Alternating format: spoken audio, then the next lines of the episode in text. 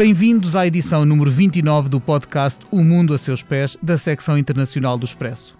Estamos a gravar na segunda-feira, 14 de dezembro, na reta final de um ano muito difícil para a União Europeia, talvez o mais complexo desde que um núcleo de seis países fundadores assinou o Tratado de Roma em 1957. Em 2020, ainda antes de a pandemia atingir o continente, foi o ano em que a União Europeia viu sair um membro pelo seu próprio pé, o Reino Unido, de que falaremos em breve. Estamos também a cerca de três semanas do início da quarta presidência portuguesa da União Europeia, que, por causa da Covid-19, decorrerá de forma muito diferente das anteriores, recordando a do primeiro semestre de 1992, à qual está simbolicamente associado o Centro Cultural de Belém a segunda no primeiro semestre do ano 2000 e a terceira que foi no segundo semestre de 2007, marcada nessa altura pela assinatura do Tratado de Lisboa. Para falar de tudo isto, temos hoje connosco o embaixador João Rosalã. Ora viva! Olá, como está? Ora, o embaixador Rosalã é um diplomata jubilado que foi conselheiro da representação permanente de Portugal junto da então Comunidade Económica Europeia em 1985. Neste episódio participa também a Manuela Gosta Soares, jornalista da secção internacional do Expresso. Olá, Manela. Mais uma vez em Um Mundo a Seus Pés. O moderador sou eu, Pedro Cordeiro, editor da secção internacional.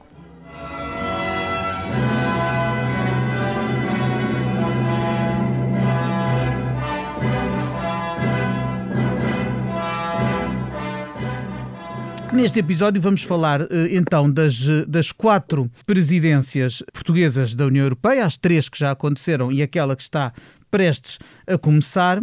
Uh, e por isso é que convidámos o, o embaixador Rosalã, que, além de ser um diplomata experimentado e atento aos temas europeus, é também presidente da Comissão de Assuntos Europeus da Sociedade de Geografia de Lisboa e que organizou entre 2015 e 2019 um ciclo de conferências nessa uh, instituição cultural e científica de referência. Palestras essas que deram lugar a três livros com os títulos: primeiro, a adesão à mesa das negociações, depois a Europa na encruzilhada e, por fim, as décadas da Europa. O embaixador Rosalém é também autor de dois livros de memórias diplomáticas. E é precisamente pela memória que eu começo a, a, a pedir-lhe que puxe para nos falar, ainda antes de entrarmos nas presidências uh, uh, portuguesas da União Europeia, de uma presidência portuguesa que poucas pessoas sabem que, embora não tenha acontecido, esteve para acontecer. Porque, ao que parece, logo que Portugal aderiu à União, à, então CE, esteve em cima da mesa a hipótese de presidir, muito pouco depois, né, ter logo uma presidência portuguesa. É assim, senhor embaixador? É exatamente assim. Então conte-nos lá como é que isso se passou. Antigamente, antigamente, quando nós éramos 12, as presidências faziam-se por ordem alfabética. E, portanto, a seguir à Itália era o Luxemburgo, depois do Luxemburgo era Netherlands, era a Holanda, e se a seguir à Holanda era o Reino Unido.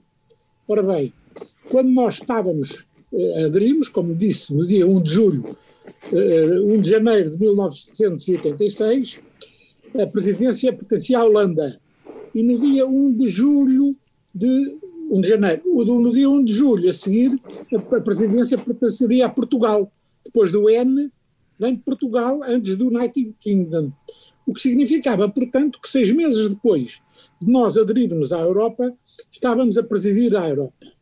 Ora, nós, eh, para quem não sabe, mas deve calcular, a adesão de Portugal à Europa, ou a adesão de qualquer país à Europa, é um processo muito difícil.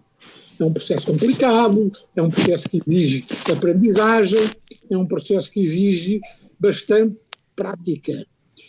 A Grécia, que dois anos antes tinha aderido à nossa, à, à, à então CEE, teve a ousadia de, dois anos depois de entrar, ter a presidência. E a presidência decorreu de tal maneira mal que ainda hoje a Grécia é vítima dessa má fama que a Grécia tem, porque a presidência foi um desastre. A presidência grega da União Europeia, a primeira. Ora, nós sabendo isso, imediatamente alertámos Lisboa para que não haveria, haveria toda a conveniência em que Portugal não, não fizesse a presidência em, em julho de 86, pois isso iria transformar-se no caos completo, porque a presidência precisa de ter pelo menos duas equipas. A equipa que preside, e portanto a equipa que eh, gere as questões da União Europeia em nome da União Europeia, não em nome de Portugal, e outra equipa, e outra equipa que gere os interesses portugueses. Ora, nós nem sequer, a equipa que geria os interesses portugueses, nós tínhamos preparado, uma vez que estávamos no início de, deste ciclo. E, portanto, nós propusemos uh, ao ministro, então encarregado da, da, da integração europeia, o ministro Hernani Lopes, propusemos, e ele teve de acordo, em que não se assumisse essa presidência. De qualquer forma, o primeiro-ministro Mário Soares, o ministro dos Negócios Estrangeiros Jaime Gama e o resto, praticamente o resto de todo o Ministério, acharam que nós deveríamos assumir isso. Primeiro, porque não deveríamos negar um desafio que nos era imposto. E em segundo lugar, porque entrando derrompendo, derrompendo nesta, nesta presidência, nós iríamos ganhar bastantes anos de aprendizagem.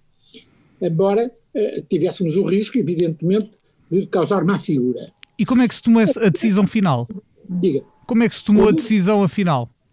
Bem, estávamos quase na véspera da assinatura e não se chegava a acordo, porque o doutor Hernani Lopes, o professor Hernani Lopes e o doutor António, eh, António Marta, que era o número 2 do doutor Hernani Lopes, e a missão toda portuguesa junto da União Europeia, e, e, quem, e quem conhecia os assuntos europeus sabia que era impossível Portugal assumir a presidência.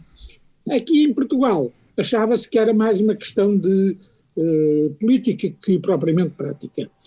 Aconteceu que nas vésperas da, da, da assinatura, o doutor Arlene Lopes pôs os pés à parede e disse que era impossível, e o doutor Mário Soares aceitou, e graças a Deus não fizemos essa presidência, e portanto, aquela que seria a nossa quinta presidência a entrar em janeiro agora de 2021, vai ser a quarta, graças a Deus. Sim, senhor. E a primeira, que foi em 1992, 92. apanha o nosso embaixador Rosalã uh, do outro lado do em mar, Washington. em Washington, não é? Um, o que eu lhe pergunto é, passados esses anos, Portugal faz a primeira presidência, uh, uh, portanto já era Mário Soares presidente da República e Aníbal Cavaco Silva primeiro-ministro, uh, e faz a primeira presidência da, da União Europeia seis anos depois da, da adesão. Uh, Presume-se com uma experiência já, já suficiente para evitar os tais riscos de que nos falava. Como, como, é, que, como é que recorda essa estreia de Portugal à frente dos, dos eh, destinos europeus, ainda com, 12, ainda com 12 membros, mas já com 3 na calha para entrar pouco depois, uh, e, e, realmente uh, essa, essa presença que deixou como grande marca, digamos, física, visual e, e cultural em Lisboa, o Centro Cultural de Belém, que, hoje é um, é, um, é um ponto incontornável da nossa, da nossa capital e que na altura até uh, foi uma construção uh, não livre de controvérsias. Mas mais do que o edifício, uh, pergunto pelo edifício, não pela construção do Centro Cultural, mas pela construção europeia. Como é que foi essa estreia portuguesa? Olha, a nossa estreia não podia ser melhor. a nossa presidência foi ótima. Toda a gente, toda a gente, todos os países, todos os Estados-membros eh, nos felicitaram, porque realmente nós, uh, quando nos enchemos de brilho, conseguimos fazer as coisas bem feitas, uh, estávamos muito bem preparados. Aqueles seis anos foram seis anos que se fizeram de adaptação à União Europeia, mas já preparando a presidência, e, portanto, eu posso dizer que foi dos melhores momentos da minha vida profissional, foi, foram esses seis meses de, de presidência. Quer dizer que estava num sítio eh, muito importante, Washington, e, e, era o fim da União Soviética. Foi o fim, foi a queda do muro de Berlim, uns anos antes, estávamos já no, na explosão, já, já tinha implodido a União Soviética, estávamos na criação da Rússia e havia a comunidade dos Estados Independentes. Estavas tudo, estavas tudo a perguntar o que é que se fazia. Tantos países independentes ao mesmo tempo, sem ninguém saber o que é que se podia fazer. E os Estados Unidos assumiram essa, essa, esse encargo de um, serem, digamos, os, os donos da, da, situação internacional. A União Europeia não podia deixar passar isso em claro, porque a União Europeia já, enfim, é uma, é, é uma, é uma potência que não deveria uh, deixar passar em claro este tipo de uh, situações que internacionalmente marcam. E então coube a Portugal, uh, junto de Washington, marcar bem a presença da União Europeia, e isso foi conseguido. Por exemplo, na reunião de inauguração da Comunidade de Estados Independentes, que esteve, teve lugar em Washington, o presidente, o presidente eh, dos Estados Unidos, o presidente Bush, eh, tomou a palavra, depois o, o presidente do Japão, o primeiro-ministro do Japão, que era o, um, um, dos grandes ajudantes, um dos grandes auxiliares dessa, dessa comunidade, também queria, queria falar. É evidente que o russo, o presidente russo, também quis uh, falar e já não havia lugar para a, a presidência portuguesa falar. Nós uh, tivemos até ao último minuto a dizer que se não houvesse essa uh, participação portuguesa na, na, nessa cimeira, na primeira sessão, que nós não iríamos estar presente na reunião da Comunidade Europeia, da Comunidade dos Estados Independentes, uh, sabendo que a União Europeia era a principal doadora de todos esses países, é óbvio que isso não foi, não foi bem aceito pelos outros Estados e, e os Estados Unidos uh, foram obrigados a aceitar que o, o, ministro português, neste caso o ministro uh, João Deus Ramos, João Deus Pinheiro, Pinheiro. assumisse, João Deus Pinheiro, fizesse a intervenção no início, na, na sessão inicial, o que foi uma grande vitória para, para Portugal como presidente. Isso foi logo a primeira medida que levou que todos os Estados-membros da União Europeia, na altura eh, Comunidade Europeia, tivessem algum respeito pela nossa capacidade de atuação. Aliás, embaixador Rosalã, eh, essa primeira presidência portuguesa é fundamental para nos criar aquela fama de bom aluno que tivemos durante Exatamente. muitos anos. Exatamente. Essa foi a principal responsabilidade, mais do que o, mais do que o Centro Cultural de Belém, eu acho que a principal, o principal resultado da nossa presidência em 92 foi essa, a do bom aluno. E de alunos bem comportados. E a nossa separação completa da Grécia. Em 92 estávamos também num outro, numa outra etapa da construção europeia bastante importante, que era o Tratado de Maastricht. Quer falar um pouco sobre isso? Pronto, o Tratado de Maastricht, ah, nós estávamos também ainda uh, noutra, noutro problema, que era a da União, a da reunificação alemã. E, portanto, uh, havia aí também um grande problema, porque os Estados Unidos, contrariamente àquilo que se diz, eram contra a reunificação alemã, pelo menos naquelas condições. E só a grande firmeza do chanceler Kohl impôs essa reunificação. Tudo isso uh, implicava que uh, a situação na Europa era uma situação complicada e isso levou-nos a, a, a assumir também alguns riscos, mas bem, bem conseguidos, e a, e a presidência portuguesa, como digo, eh, portou-se à altura eh, e venceu todos aqueles desafios que nos foram impostos naqueles seis meses. Foram duros, foram pesados, mas que resultaram bem. Ora, nesses uh, tempos de, de 1992, uh, eh, o Sr. Embaixador falava-nos precisamente do, do, final da Guerra Fria, no fundo, da desintegração da então União Soviética. Foram, foram aqueles tempos em que se viveu uma espécie de ilusão do fim da história, do triunfo último da democracia liberal, que seria apenas questão de tempo, pensava-se até se espalhar pelo mundo todo. Mas quando Portugal voltou a assumir a presidência da União Europeia, passados oito anos, em 2000, uh, eh, a Europa já estava em sobressalto com algo que hoje é quase omnipresente, eh, porque, porque é, é raro o país da, da, da, União Europeia que não tem uh, alguma força nacionalista, anti-europeia, em alguns casos de extrema-direita, representada nos seus parlamentos, mas na altura, em 2000, a Europa ficou em sobressalto porque, pela primeira vez, havia um governo num país membro da União apoiado por um uh, partido uh, viabilizado e, e, integrado por um partido de, uh, de, de extrema-direita, portanto o FPO de, de Jörg Haider na Áustria, coisa que só, só a mera formação desse governo com, a, com o apoio do, do, desse partido eh, deu aso a sanções europeias nessa, nessa, nessa altura. Bem, se, se, isso hoje em dia se mantivesse, havia uma série de países que estariam a ser alvo de sanções permanentemente. fora da, União É verdade.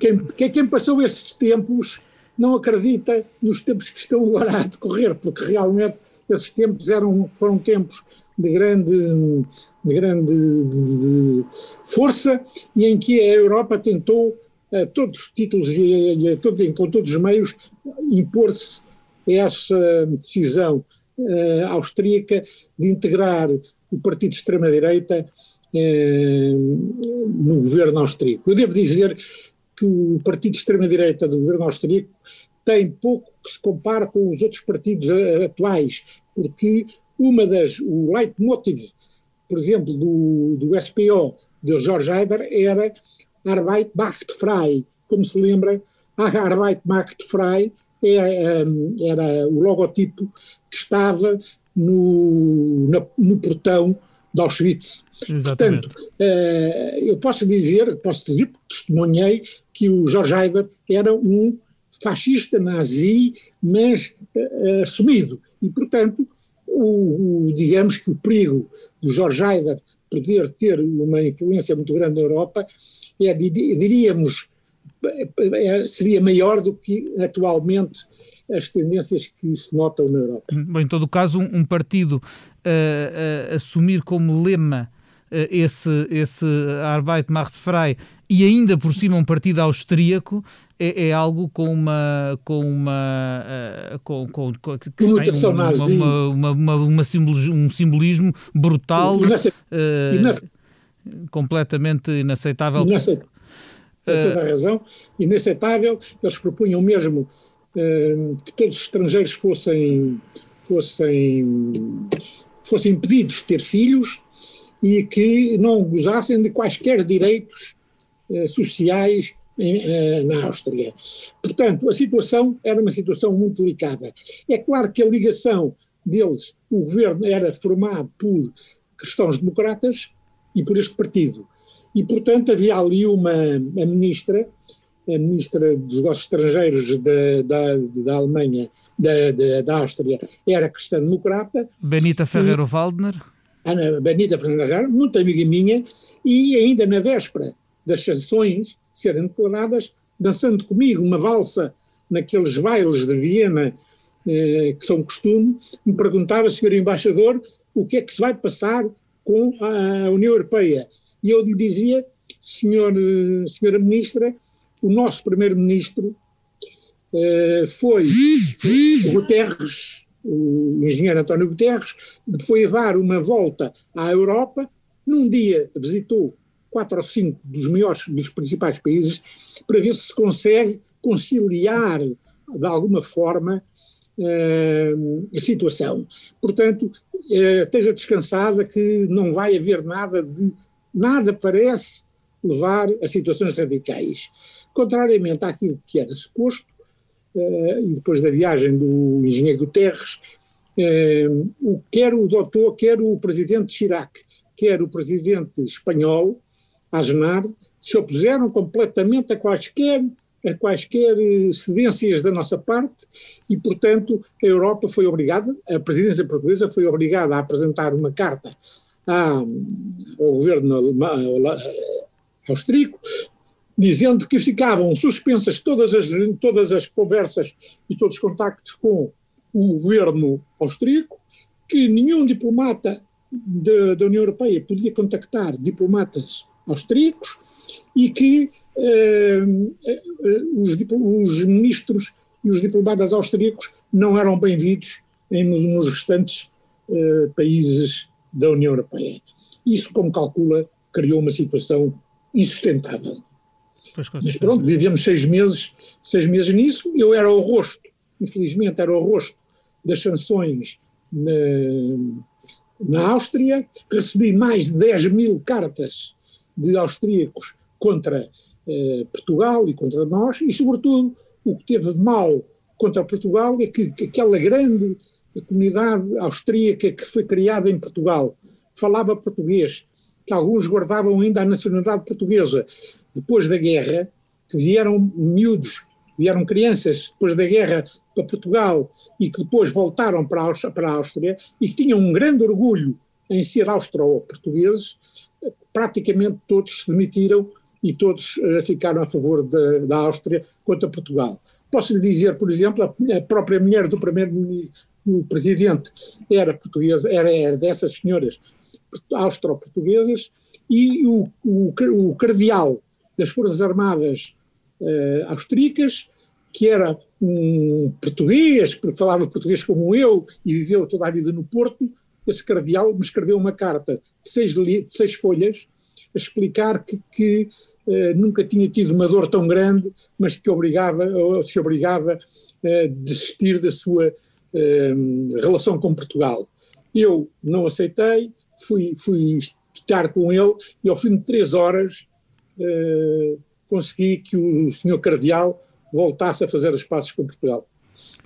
Realmente tem... Ou seja, eles não viram aquilo como, como uma reação da, da Europa à, à participação da extrema-direita na Áustria, mas sim como uma sanção de, que era protagonizada por Portugal contra a Áustria. Uma questão nacional, é, é óbvio, eu tenho a impressão que se em Portugal se passasse a mesma coisa, nós poderíamos, se calhar, também reagir da mesma maneira. É claro que os austríacos não gostaram que o resto da Europa quisesse impor a escolha, uh, foi uma escolha democrática, do, do povo austríaco naquele governo. A verdade é que a mesma configuração de partidos, os, os democratas cristãos com o FPO, voltou a governar uh, entre voltou a governar a Áustria já nesta na, na década que agora termina, sem que houvesse qualquer tipo de estertor por parte da, da União Europeia. Eu, eu, entretanto, uh, esse governo depois caiu com um escândalo e hoje, só para, para registro, a Áustria é governada pelos mesmos cristãos-democratas, mas em coligação com os verdes, uma, uma coligação um pouco menos óbvia, mas que uh, mas, também, mas ao mesmo tempo parece que menos explosiva também. Uh, o, o, que é, o que é facto é que essas sanções de há 20 anos não impediram partidos da linha uh, de George, uh, de, de, do FBO de, de Jörg Haider, alguns, obviamente, não todos com, tão uh, uns mais radicais que outros e cada um com, com, características específicas do país em que, em que, em que, em que aparece. Não, a verdade é que isso não, essas sanções não impediram as pessoas que em cada país da União Europeia entenderam votar em partidos desse, dessa família política, continuaram a votar e a verdade é que temos o Vox em Espanha, temos o, Front, o agora Rassemblement, anteriormente Front Nacional em França, temos uh, um deputado de um partido dessa família em Portugal, temos uh, a Itália, uh, a participação no governo, num governo recente, não no atual, de outro partido, a Liga, que é também da mesma, da mesma família, não é? Um, enfim, Manuela, queres... Só significa, desculpe, só significa significa que as sanções que nós eh, declaramos não tiveram qualquer efeito, a não ser o de destruir um pouco a imagem, ou muito, a imagem da Europa eh, e a coesão, sobretudo a coesão europeia, eh, nessa altura. Exatamente. Então, na perspectiva do, do embaixador, nós, eh, digamos que esta fragmentação até da construção europeia pode eh, pode começar aí, podemos considerar que essa, hum, enfim, que essa presidência portuguesa começar, não, de alguma começar, forma simboliza isso? Não, começar não começou, agora agravou e foi um golpe e foi um golpe muito importante na questão da, da, da, da unidade europeia, isso foi, sem dúvida nenhuma. Claro, que depois se complicou, passados quatro anos, com a adesão, com a passagem para quase o dobro dos membros, não é? com a adesão de todos os países, de, da maioria, bom, de, em 2004, de uma, grande, de uma grande parte dos países de leste que se tinham, que se tinham libertado de ditaduras comunistas, e depois em 2000, entre 2007 e 2013 mais três, e, e, e ficámos com 28 países e, e a União Europeia ganhou outra complexidade e era já essa a, a configuração, com exceção da, da Croácia que, que aderiu em 2013, era já com uma União Europeia de 27 membros na altura, porque o Reino Unido ainda estava e a Croácia ainda não, que Portugal voltou a presidir aos destinos da União Europeia. Estamos, estamos a falar do governo de José Sócrates e da um, e portanto da presidência em que se selou o Tratado de Lisboa, que ainda hoje é o tratado que rege a, a União, a União Europeia. E que o embaixador estava, na altura, como embaixador de Portugal em Rabat, em Marrocos. E uma... aí também posso contar uma pequena, uma, uma, pequena história que não tem grande importância, mas que, como sabe, o Tratado de Lisboa vai, cria o Serviço de Relações Externas Europeus e o, a Comissão Europeia teve a tentação de substituir as embaixadas dos países, dos Estados-membros junto dos países. E mandou o diretor-geral da, da Comissão Europeia, um, um, homem muito inteligente e com, muito, e com muita preparação, para embaixador na, na, na, em Rabat, exatamente para tentar que a embaixada, uh, embaixada então a chamada Embaixada da União Europeia em, em Rabat, substituísse os, os, os, embaixadores, digamos assim, de, dos Estados-membros. Essa foi outra luta que eu, que, eu, que eu tive que travar com o, governo, com o governo marroquino, uma vez que o governo marroquino achava muito mais cómodo chamar uma pessoa, que era o, que era o representante da União Europeia em, em, em Rabat, para lhe passar as mensagens e depois ele passar-nos as mensagens a nós, eh, embaixadores da União Europeia. Quer dizer, eu nunca aceitei isso e sempre pedi a todos os meus colegas, quer o alemão, quer o francês, e sobretudo ao espanhol, de não irem à, à, às reuniões da União Europeia, eh, da Comissão, e de fazerem chegar ao governo eh, marroquino que nós não aceitaríamos que o, o embaixador da União Europeia representasse os, uh, os embaixadores dos Estados-membros, e isso, graças a Deus, aconteceu, e eu tenho a impressão que, uh, a partir daí, as autoridades marroquinas perceberam que tinham que continuar, tinham que continuar a, a ter relações de igual para igual com os nossos, com os nossos países. Foi, aliás, essa, essa, presidência também ficou marcada por uma importante cimeira uh, União Europeia-África, não é? Na, na, de que Portugal, que Portugal uh, teve a responsabilidade de organizar, no fundo. agora, passaram desde então 13 anos, isto agora com a, com a adesão de, de mais membros, as, as, as, presidências de cada, rotativas de cada país começam a ficar mais espaçadas.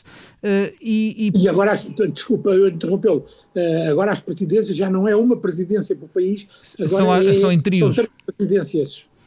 Cada presidência é formada por três países que formam uma presidência de três países. A Alemanha, neste caso, é a Alemanha, Portugal e a Eslovénia. Exatamente, portanto, em Portugal, a Alemanha está uma troca a concluir. de presidências. É uma troca de presidências. A Alemanha conclui agora no final do ano, este, este semestre, Portugal assume no primeiro semestre de 2021 e a Eslovénia no segundo semestre de, de, de, de, 2021. O que nenhum dos três seguramente esperava quando o calendário foi fixado era ter que lidar com uh, o estado em que a Europa está neste momento. Eu acho que é seguro dizer que esta será um, um, uma presidência completamente diferente, numa Europa completamente diferente de todas as anteriores.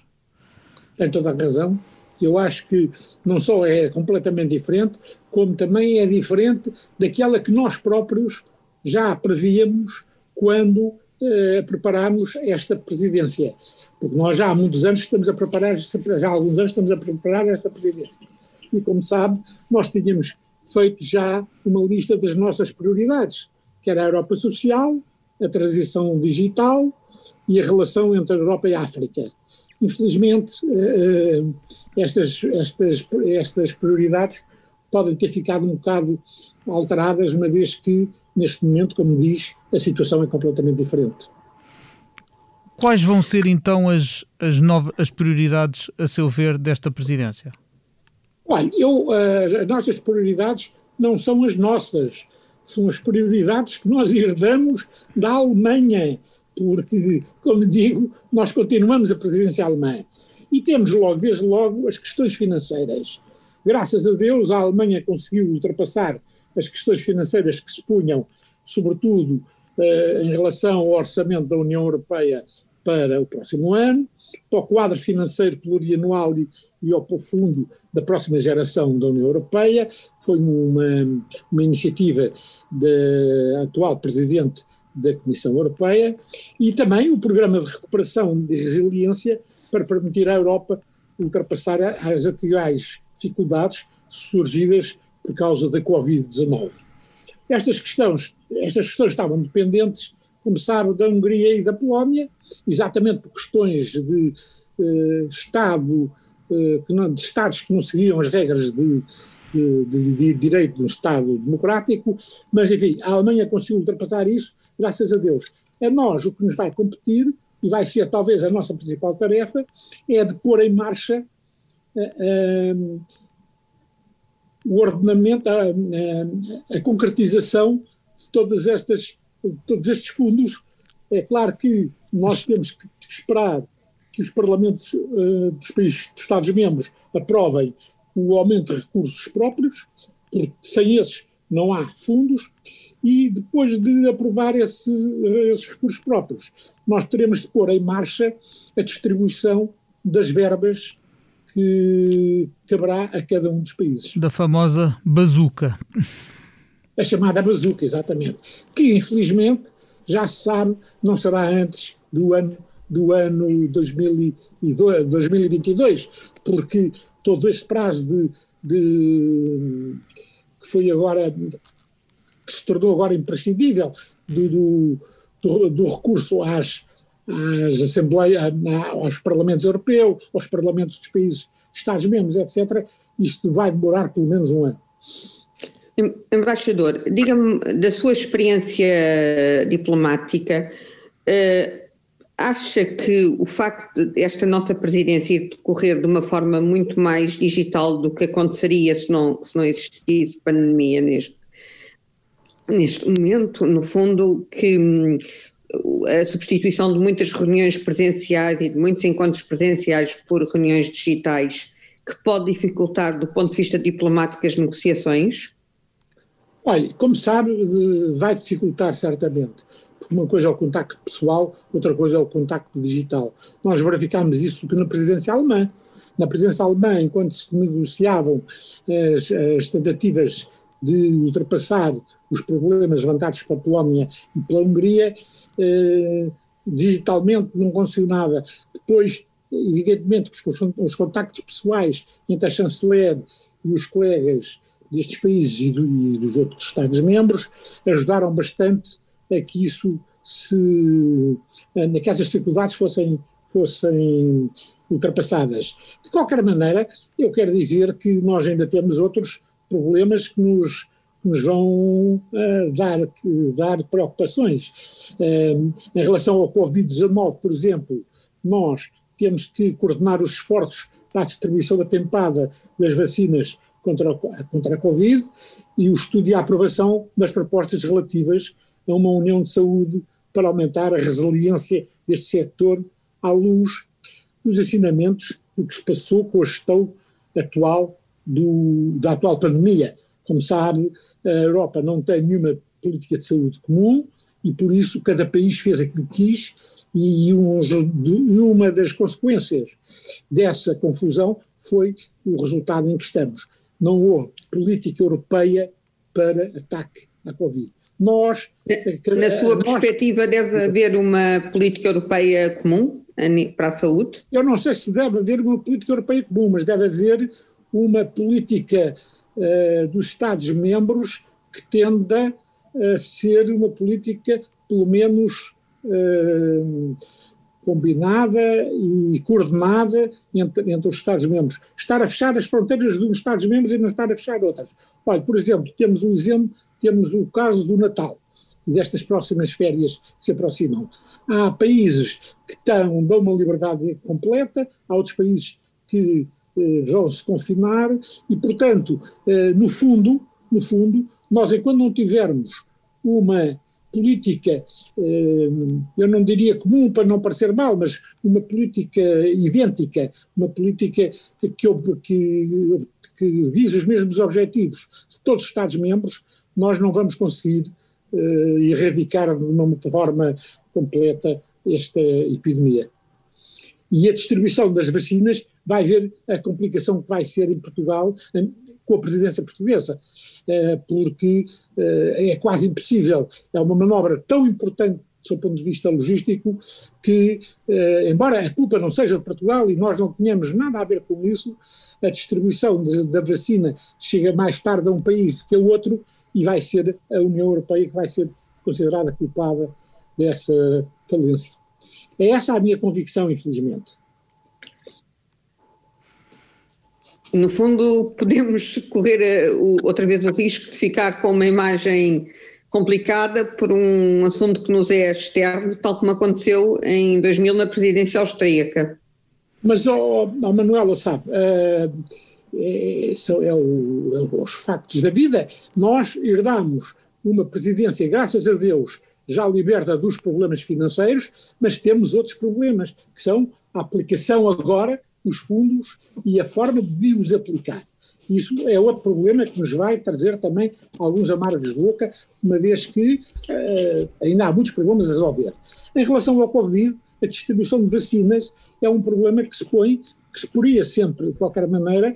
É claro que não depende de nós, mas uh, Portugal é quem está a, presidir a União Europeia e, portanto, Portugal vai ficar sempre uh, como um dos responsáveis se houver alguma falência nesta política de distribuição das vacinas. Também em questão da União da Saúde, a chamada União de Saúde, nós estamos a prever, durante a nossa presidência, que haja uma reunião uh, entre os diversos Estados-membros para que haja uma maior coordenação entre as políticas de saúde uh, da Europa, de forma a criar uma, uma, a tentar criar ou a criar um caminho para uma política de saúde europeia. Isso é evidente.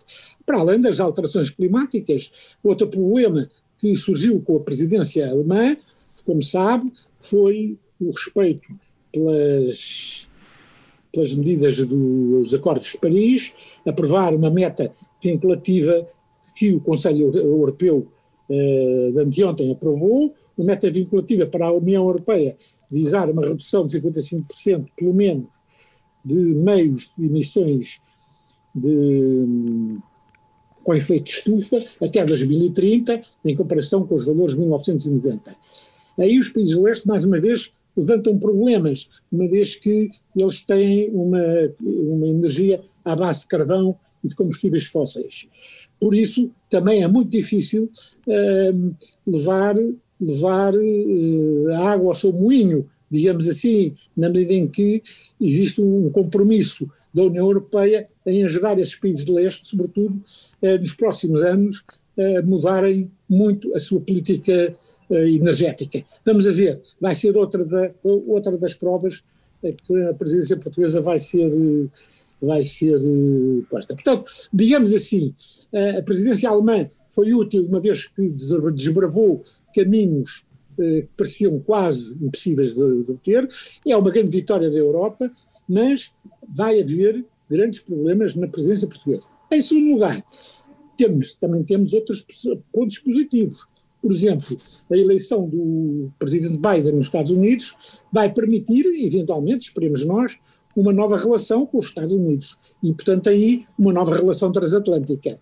Nós vamos ter uma, uma reunião uma cimeira Estados Unidos-Portugal, eh, Estados Unidos-União Europeia na Europa, esperemos que em Portugal, para que um, eh, se estabeleçam os novos quadros de uma relação transatlântica nova e, mais, mais moderna.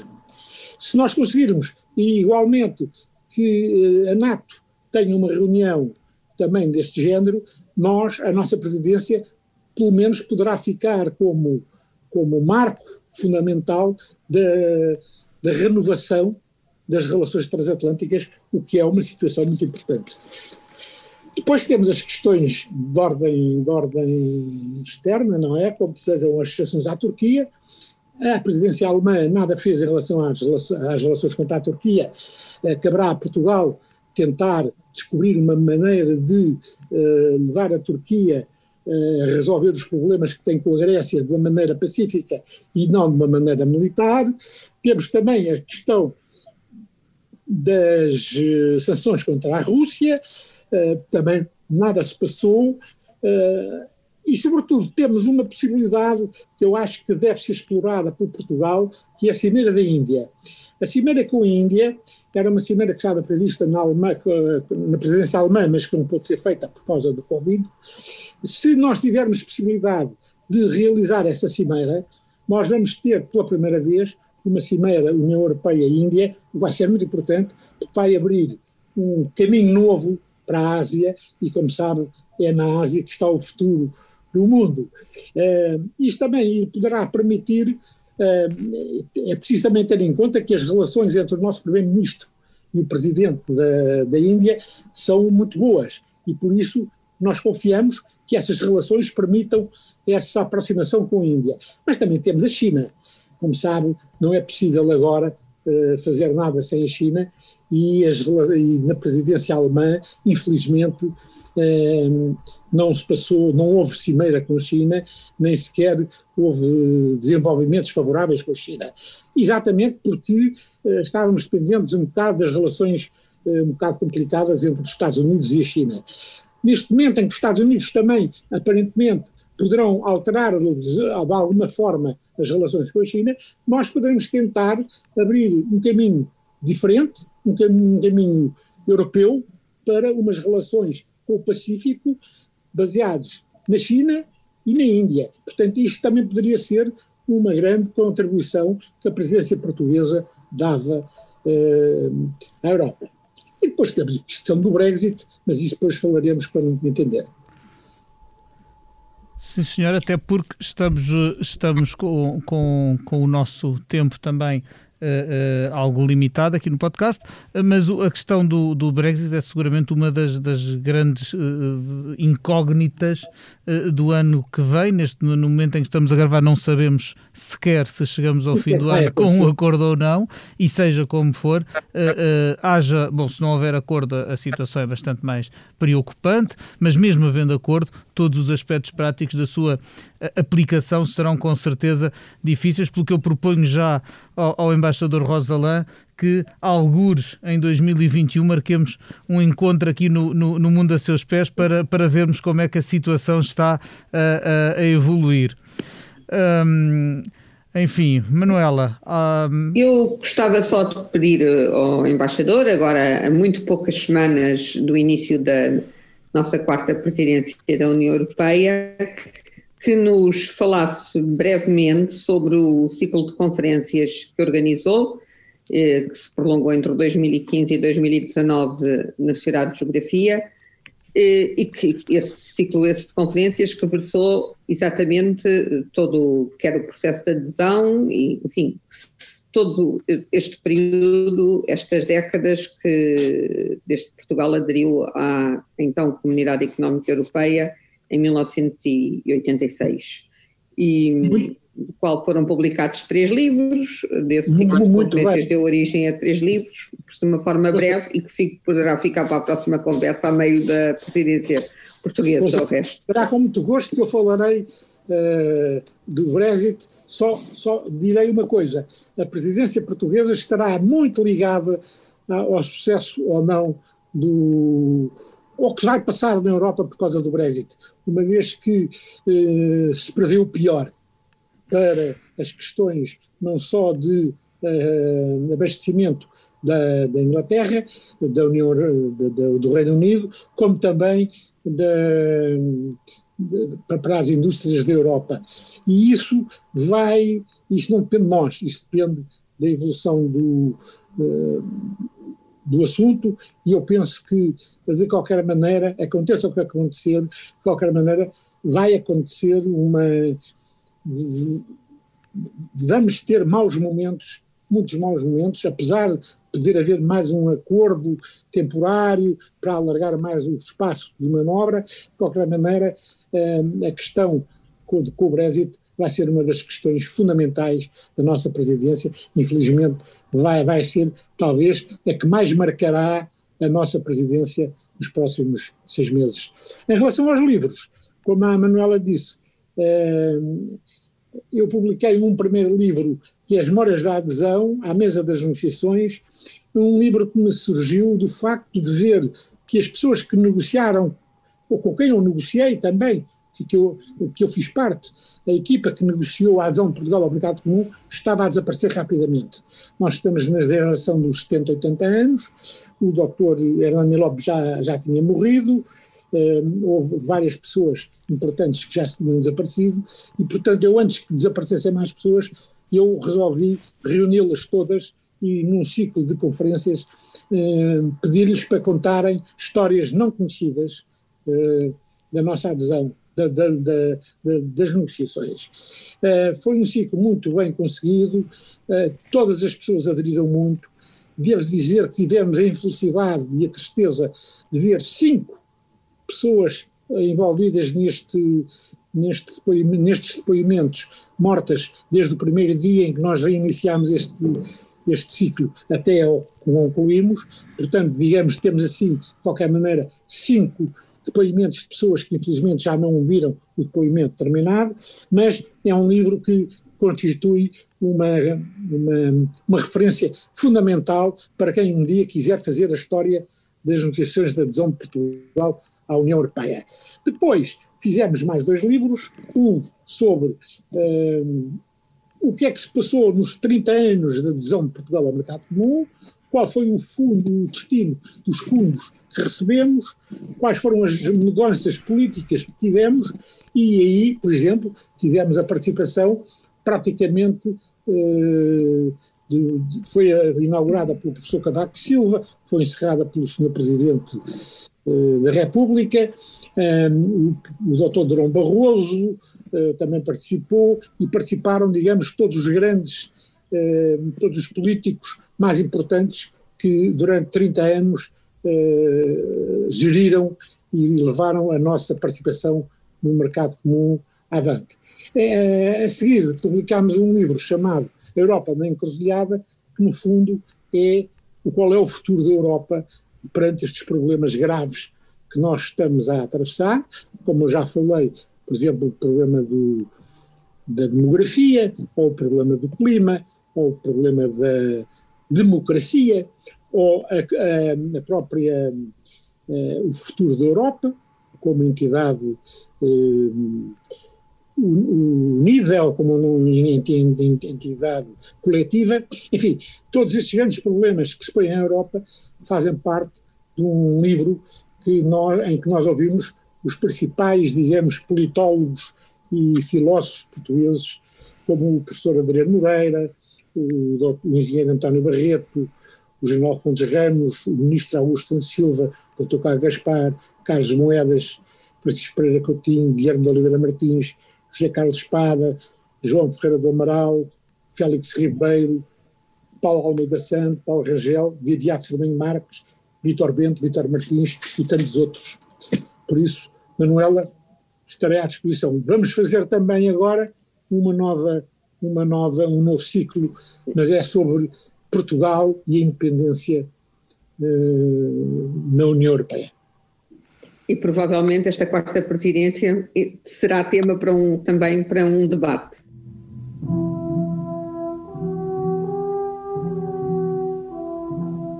o nosso tempo já está um, mesmo, mesmo, mesmo a terminar. Resta-nos fazer aquela pergunta que fazemos a todos os convidados que passam aqui pelo mundo a seus pés e que eu começo por. De, vou dirigi-la primeiro à Manuela, só porque ela já está mais habituada e assim o Sr. Embaixador tem tempo de se preparar. Manuela, se neste momento pudesse ir para qualquer parte do mundo sem restrições nem pandemias, para onde é que ias e porquê?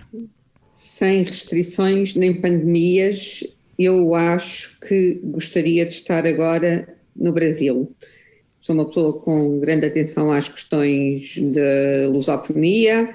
O Brasil é um país que está a viver um momento político muito particular, não é? É um momento bastante complexo, mas gostava de poder testemunhar, eh, como jornalista, poder testemunhar ao vivo como estão todas as tensões desta, de um, de um, de um governo que, de um presidente que está bastante fragilizado, desavindo, desavindo da população ou de uma parte substancial da população e que tem menosprezado claramente muitos dos grandes dos desafios que se vivem atualmente e aos quais não podemos, quer dizer, eu posso imaginar como viajaria sem a pandemia, mas que a pandemia está presente e que está presente inclusivamente no desenvolvimento económico e social daquele país, que é grande, que é um país que tem 200 milhões de pessoas. Ora bem, embaixador João Rosalã, se não, não estivéssemos limitados nos, nas viagens que podemos fazer, onde é que gostaria de ir agora? Olha, eu gostava muito de ir a Madrid. Devo dizer que quando fui embaixador em Espanha, eu uh, aprendi a gostar muito do povo espanhol e aprendi a apreciar o povo espanhol nas suas diversas componentes.